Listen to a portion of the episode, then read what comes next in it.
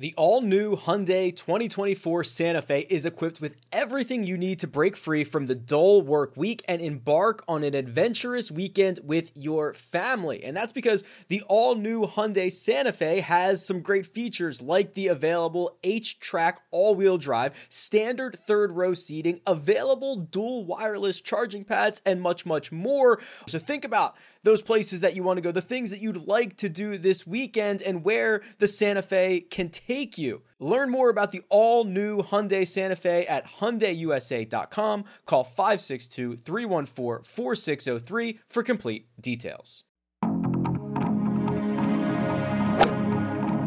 Freaking first cut.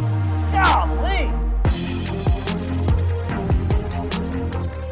Welcome to the First Cut Podcast. I'm Rick Gehman, and today we've got two tournaments to recap the U.S. Women's Open and the Dubai DP World Tour Championship. Joining me to break it all down, Mark Immelman is here. What's up, Mark?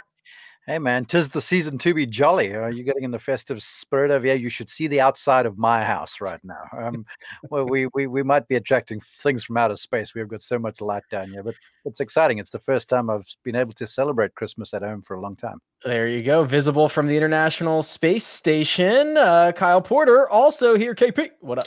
I've always thought of Mark as the South African Clark Griswold. Um, so there we are. Yeah. Uh, by the way, I know we're getting into the U.S. Women's Open. How about this headline to start 2020? A Kim wins U.S. Open. What what uh, what would what what would you have thought about that headline at the start of the year? Yeah, that would have been something. A Kim, A Kim. Uh, or if you showed me that like I don't know seven years ago, A Kim wins 2020 Yeah, Open. In what? In December. You know, you know what? I got to say that in hindsight, it's been a marketing job by Anthony Kim and his people, bar none. I mean, this guy's almost more popular and more mysterious now than what he was when he was playing on the PGA Tour full time. it's true. That's that's a great that's a great point. It's incredible, incredible stuff. The legend continues to grow for AK, but it's A Lim Kim who comes out victorious at the US Women's Open. Three under wins her first, wins in her first, excuse me, US Women's Open start. 25 years old. KP, uh, was there any other way 2020 would go than to get a major winner in a mask? That's That's, a great point. I so I'm rewatching. It's back on right now, and I'm rewatching it, and she's not even on the leaderboard. No. You know, so I, I I wrote a little bit about this on Monday morning, kind of a, a review of the weekend and a preview of this week. And I mentioned the U.S. Women's Open, and I mentioned the top. I don't know. There's 14 women in the top 10, and, and she wasn't among the the. I, I think she was just outside of it. And then she ends up winning. There's and there's all these names to pay attention to, right? Like you've got number one and number two. You got the Korda sisters. You've got um, uh, Amy Olson, whose whose father-in-law tragically just passed. You've got all these storylines, and then all of a sudden she comes in, birdies the last what three holes, two holes Three. uh, to win the U.S. Women's Open. It was uh, it was pretty wild. I, you know, we were just kind of jabbing each other for okay, how much did you actually watch? I watched a lot of this, and I didn't. I mean, I kind of was paying attention to her, but not really because she wasn't. I mean, she wasn't totally in it, I guess, until like the back nine there. So uh, it was a ton of fun. I, I loved like just the way the golf was played. I thought was super interesting uh, throughout the week in Houston, and uh, a good way for the for the year to end. Yeah, she certainly made her charge at the end of this mark, and I, I do love the, the Monday finish as well. But she she starts the round five shots back. She finishes as only one of four golfers under par for the entire week. It is a final round 67, and as Kyle mentioned, the three consecutive birdies to end it. That's just you know icing your veins type of stuff right there to get it done. And it certainly is, and it's sort of emblematic of what if in the U.S. Open on the men's side and the ladies' side, if you shoot something in the 60s, you are going to vault over the top of people. And you look at this round that she constructs in the final day, um, Monday, albeit, you know, with three birdies on the front side, then you obviously realize then the nerves settle in when you see yourself surging up the leaderboard and you make bogeys on 10 and 11 but three birdies to close. I mean, that was just superhuman. Now, granted, those holes were playing a little easier. I saw Jin Young Ko make a few birdies coming in down the stretch there too.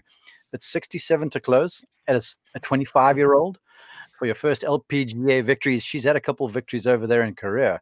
I mean, this is stellar, and for me, it just indicates all the more how uh, the the young Korean ladies they are coming out thick and fast. And just when you feel like you know someone, and then you have someone else burst onto the scene. And we saw that last year at this US Open with Lee Six coming through and winning. She played well as the defending champ too, but man, they are getting they are churning young lady golfers out of Korea like, like it's nobody's business, and it is so impressive to see.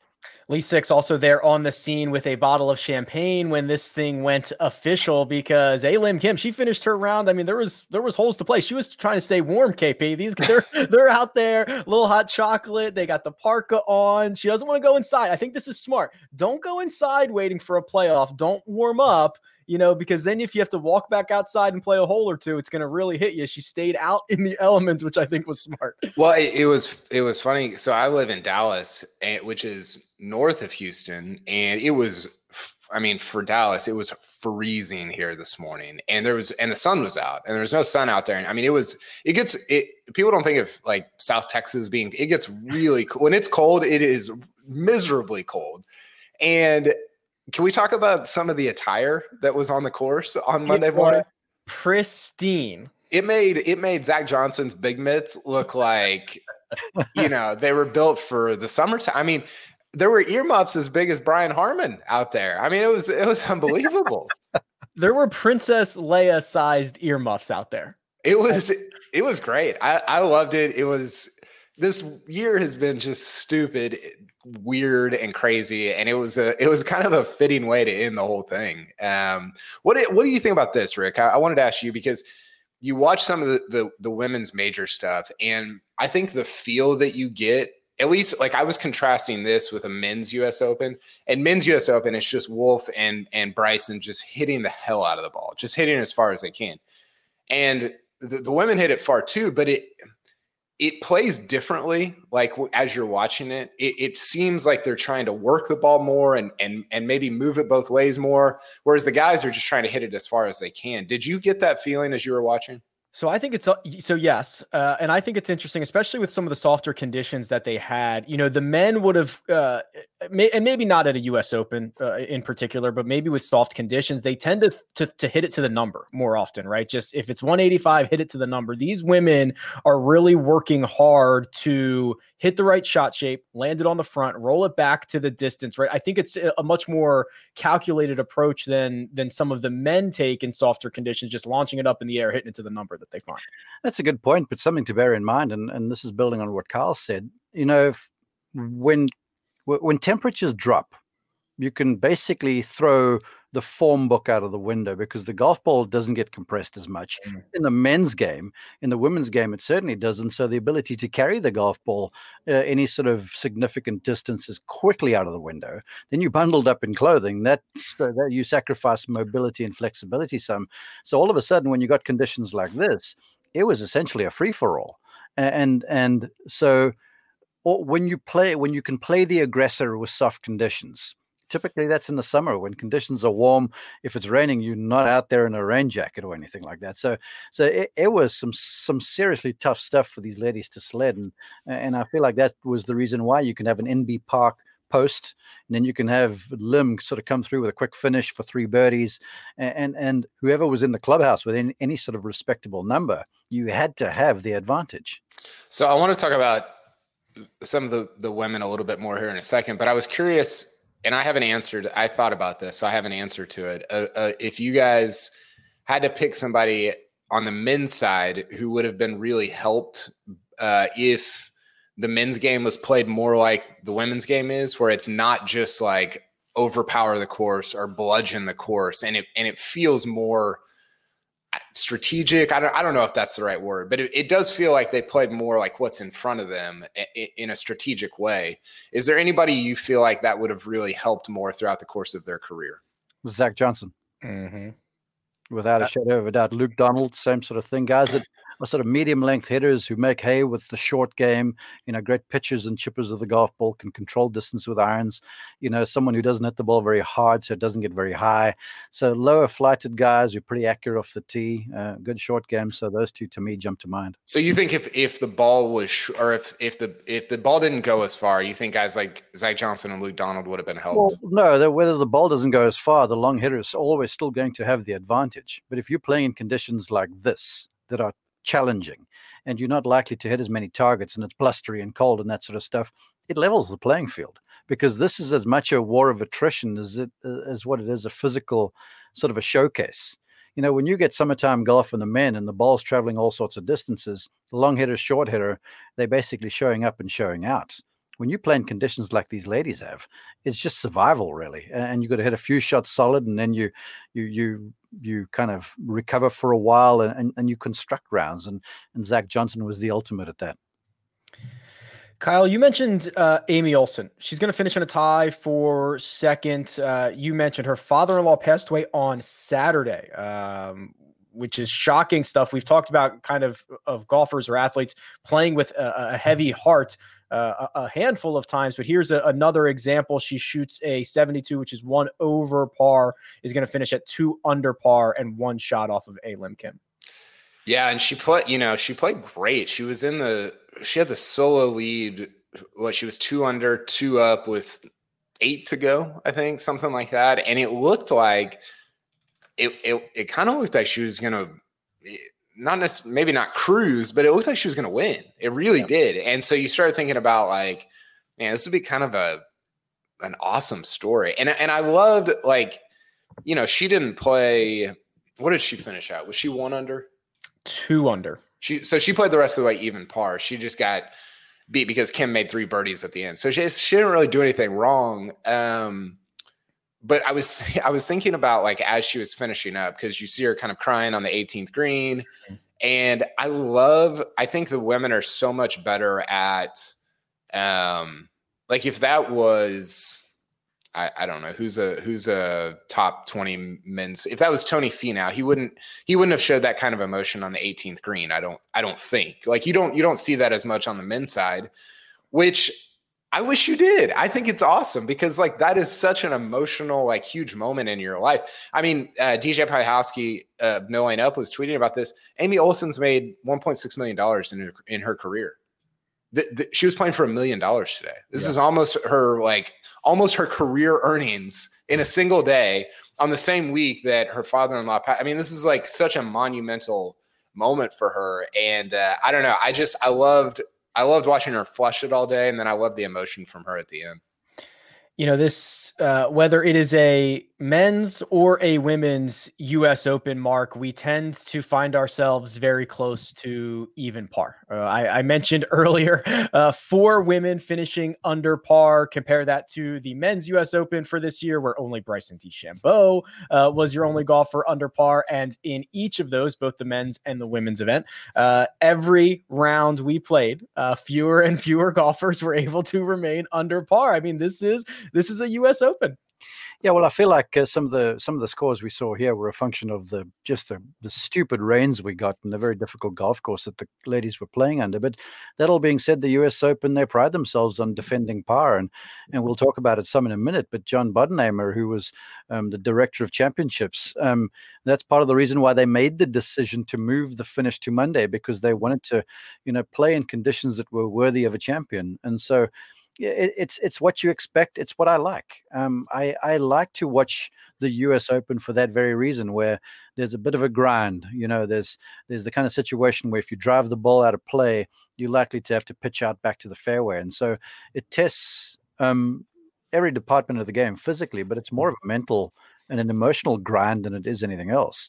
And, and you talk about Amy Olson breaking down on the final green there. You know, at the end of an event like this, it is grueling, man. And then you add the conditions to it, and you add the USGA, the the prestige of the USGA, uh, you know, trophies, and uh, and and you're going down in the place of history. At the end of it all, at the end of it all, you're spent, just physically, mentally, and emotionally. And so, it's the ultimate test to me. And whether it's men's or ladies, it's always fun to watch. I, I want to talk more about the conditions because that was a, a, topic of conversation for this week. But first, I'd be remiss if I did not mention that National Signing Day is on CBS Sports HQ, wall to wall free coverage on HQ 9 a.m. to 6 p.m. on December 16th, where you can see where your team's class ends up in the 24 7 rankings. That's the industry standard live announcements coming throughout the day, including flip watch rankings, leapfrogs, and of course, signing alerts. Don't miss out on anything going on on, on National Signing Day on CBS Sports HQ. It's available on your CBS Sports app, on your connected TV, and your mobile device. Conditions. Let's talk about this. Uh, KP, you're in Texas. Cold, wet, soft. That's what they saw in Houston this week. And the term of the week was mudball. Uh, we saw a lot of them. We heard a lot of players uh, even say they were disappointed.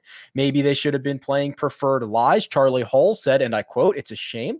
I had a mud ball on every hole. I had no control over where the ball is going. So the natural question, Kyle, should have should they have played preferred lies? I think the natural question is can NBC purchase Bubba Watson yelling mudball to play after mudball mudball mudball uh nah, I don't know. I, I don't I don't love the preferred lies thing. That's how we started the year in Kapalua, right? With the men. They played uh I think they played lift, clean, and place on the weekend, Saturday, Sunday. Yeah, um, any any PGA Tour event that's not a major championship, they will move, start moving the ball fast.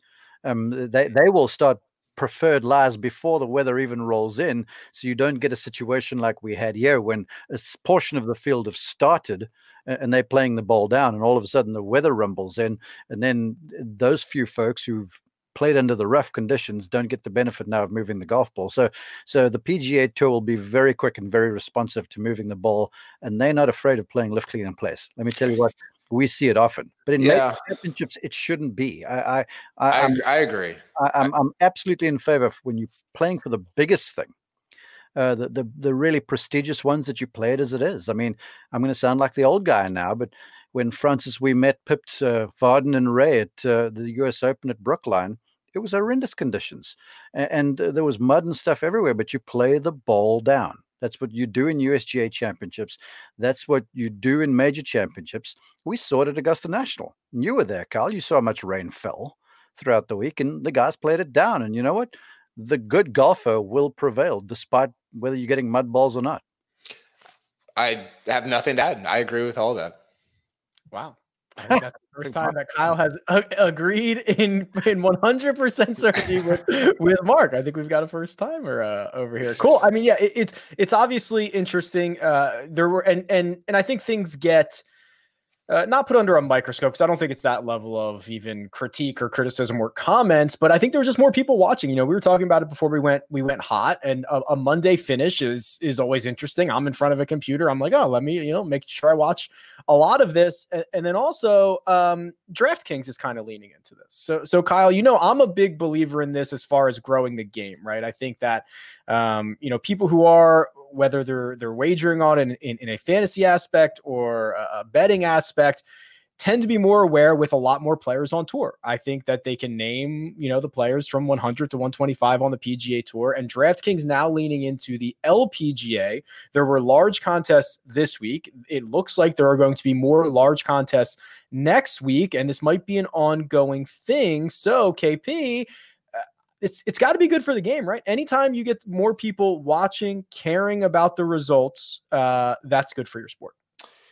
Yeah, you know, as you say that, I think about so Monday finish was fantastic. I was uh, shooting Nerf guns in my house with my kids at like 11 a.m. and it's like, oh, let's watch the rest of the U.S. Women's Open, you know, final round. Like, I, I wouldn't. I mean, we kind of talked about this. I might. I, pro- I probably wouldn't have done that on a Sunday, right? Mm-hmm and I wonder if it makes sense to have events like a US Women's Open, a Corn Ferry Finals, like way opposite the PGA Tour stuff. Like I think having it in December was like mattered. Like it was it was it was so like separate from the PGA Tour that it made it kind of the event uh, like of the month. Really, I mean, like it was it was a big deal, and it felt like I don't know. I, I don't know that, you know, are there enough courses you could go to? Does it make sense from a fan standpoint to have it in December? Probably none of that is true.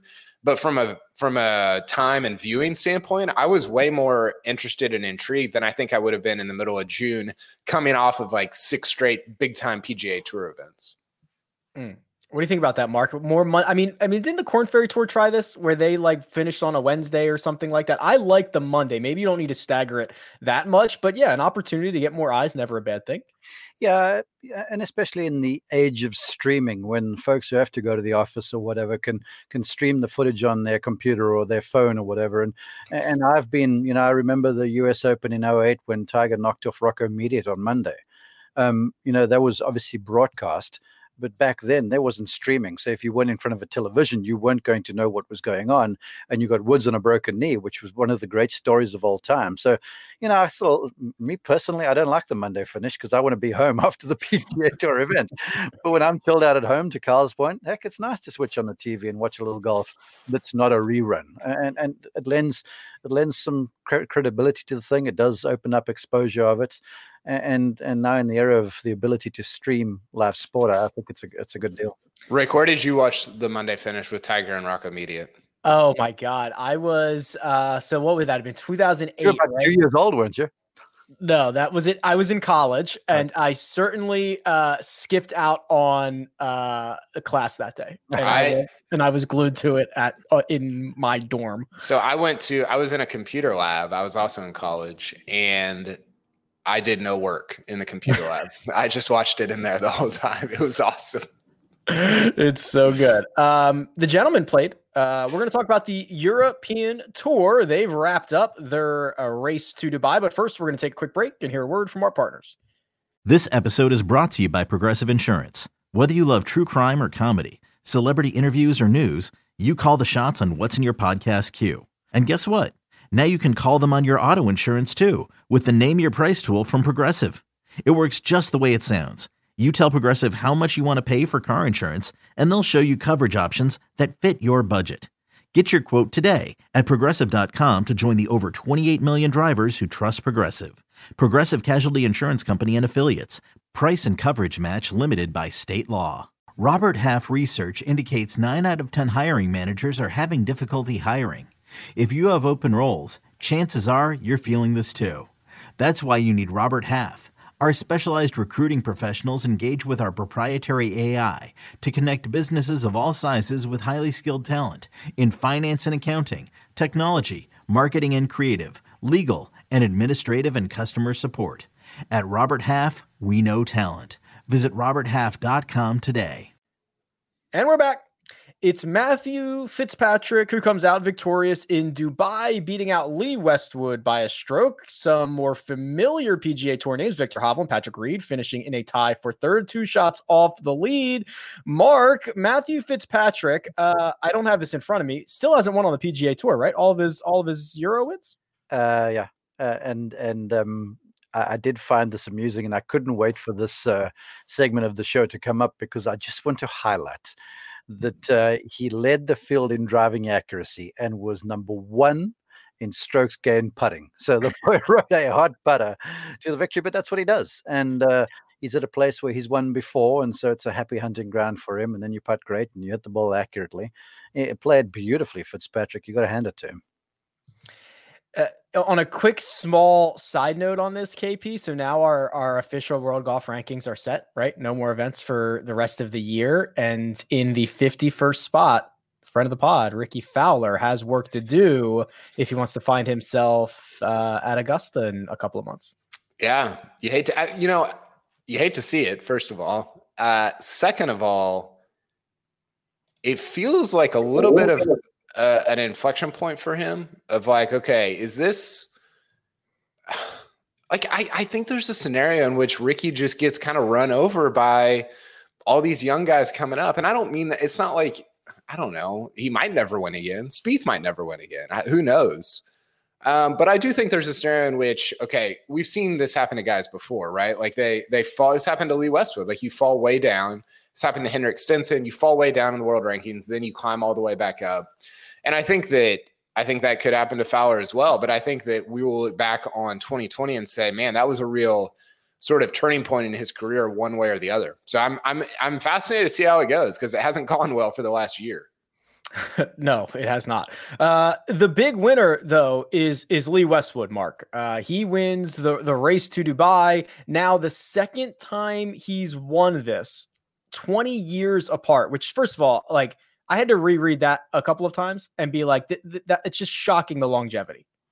Yeah, well, you think about it too. I mean, I, will never forget. This was well back in the day where you know he was European number one, and then we had the South African Open down um, in my hometown of Somerset West, and it was one of my brother's two victories down there. And Lee showed up and was in one of the feature groups, and he could not hit the thing on the planet. I mean, that not only is he won over the space of multiple decades like this and been the leading player in Europe, but he's went through the doldrums a couple times as well and, and you look at what he's achieved, you know, on the course, I think it's been a function of what he's done off the course because he's uh, what, what is he 48 or so right now? And he's looking as fit as a fiddle. I mean the guy's in great shape. Mentally he's all there. He's traveling around the world. He's talking about playing Ryder Cups now where earlier this year he was not that sure about it and he was a, a Ryder Cup captain in waiting. And i want to say this I, my my dream is alive because our previous podcast where we talked about when we were prognosticating for next year's major championships Westwood, oh, 2021, right. Royal St. George's. I'm on board with this, man. Wow, that number probably got cut in half, Mark. Hopefully, you got a dollar on it before he closed this one out. Uh, I forgot about that. Great job. Um, K- KP, 44 PGA tour, or, excuse me, 44 professional victories, two on the PGA tour. Is he the, does he have the most wins of anybody who's not in the Hall of Fame? It's got to be close, well, right? I'm trying to pull the list right now. I don't know about that. I was thinking about is he the best? Is he the is is he the most accomplished player ever without a major? Oh. Which maybe those are the same. Maybe that's yeah. close, close, right? Maybe, maybe, that's the same thing. And I think he, if he's uh, Mark, maybe can throw another name out there, but he's got to be up there. He's got to be like top.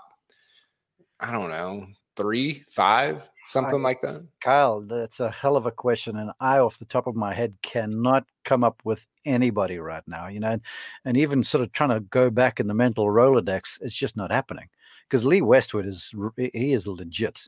Yeah, he's he's really good. You see the the bad rap that Westwood gets, okay, is that he shows up here in majors. He's been runner up in the Masters a few times. He's been close at the U.S. Open. He's been close in everything, the Open Championship.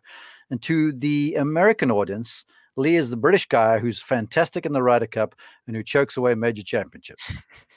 But if you go to Europe, the guy is on their Mount Rushmore of golf almost. I mean, yeah, he hasn't won the major, won the majors like a Faldo or a Jacklin or these sorts of guys, Seve. But Lee Westwood is for real, man. Ever since he came out as a young man out of Worksop, uh, he's been a leader. He's been a gentleman. He's been a scholar, a fantastic golfer. And and I, you, you talk about naming folks.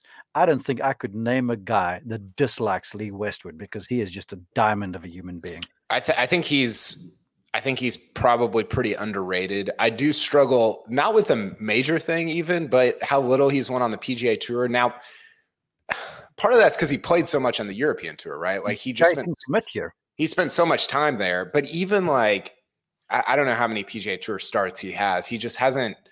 I mean, what are his PGA Tour wins?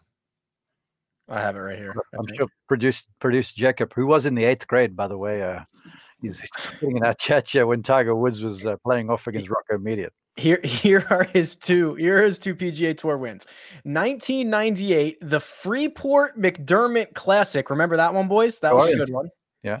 And the 2010 St. Jude Classic are his two PGA Tour victories. Man, that's tough. Two, two PGA, and I get it. Again, he played lion's share of his his time on the European tour, but he played all the WGCs or a lot of them, and he's it's not like he never plays the PGA Tour. So to only have two wins, I struggle with that because I think the PGA Tour is well, it's definitely a superior like league. It's better than the European Tour.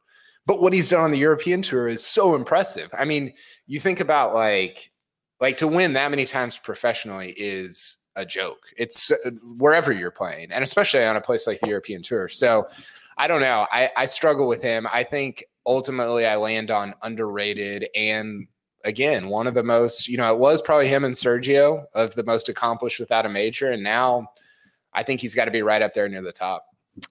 Westwood 2021.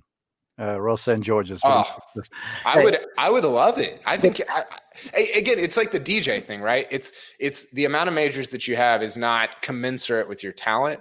And for Westwood, zero majors is not even close to commensurate with this. I mean, he's, he's, so so good, and it just sucks that he's got 19 top tens at majors but no wins. Not that this is an excuse, but I'm going to lobby for my boy over here and say that there are a number of players who played in that Tiger Woods era that didn't win what they were supposed to. Uh, Ernie Els, you name them, Vijay Singh, Tiger, uh, Phil Mickelson, all of these guys, Lee Westwood, even Colin Montgomerie. Yeah, well, that, wait, there's a guy who didn't win a major. Uh, so that's the list I have here. So he's the he has the most European Tour wins. Colin Montgomerie, 31 without a major and that okay. dude won seven orders of merit i think it was in a row that was com- i was over in the european tour teaching at that stage i mean he was just unbeatable and when he showed up everyone knew he was going to win and it was a question of who was finishing second this this and is West, what and westwood cracked that nut that, that that's what, what he did which was a huge huge boon this is where i hate how much emphasis we put on majors because it's such a I don't know. I mean, he could have three. He could he could have won three major championships. I mean, again, my all time what if is what if uh, Danny Willett's baby hadn't been born early. Because oh. he wouldn't have, he wouldn't have come over. Spieth and Westwood uh, were tied at the end of the 2016 Masters. That's a good butterfly effect. Like it's a, it's an unreal what if because you think about what it means for Westwood, you think about what it means uh, for Spieth, you think about what it means for Willett. It's it's one of the all timers for me. Here's so there are a handful of guys who have at least 20 European Tour wins without a major. Colin Montgomerie leads the way, 31. Lee Westwood is is next, 25 zero majors. Miguel Angel Jimenez, 21, along with Sam Torrance. They both have 21. That's the list. Four guys. Mark, better better player, Colin Montgomerie or Lee Westwood? Goodness gracious. Um, well, just on record, you got to go with Monty. Um, uh, the both of them were just fiercely accurate. I mean, they could drive the thing up a Nats rear end. They were that accurate. Uh, Lee hit the ball more solidly than, than, than Monty did, but something about Colin Montgomerie, the guy was just awfully cerebral, and, and he played his way around a golf course. He did his thing. You know, he did the thing with great flair, and and he wound people up, and and people were fiercely critical of him, and and he welcomed the naysayers and the folks who lauded him. So I mean, it's a tough call for me, but just on the record, I, w- I would go with Monty. Westwood not only making his case to play in the Ryder Cup again, also planting a little seed uh, for potentially being a captain. The quote from Westwood says, At some point, I'm hoping the captaincy is going to be offered. He adds, I've played in 10 Ryder Cups. And at certain times, you have to move into different chapters of your life. If I did qualify, I would give it my all and be ready for it. So, Mark, we'll start with you on this. Lee Westwood, uh, going to try to qualify, but also at some point would like to be a captain for the Ryder Cup. you know what? That's probably the easiest bet you could find anywhere in the world. Westwood will be a European team Ryder Cup captain. I mean, the guy. He's got the record, obviously. Um, he's been one of the leaders of European golf for the last 15, 20 years or whatever it's been.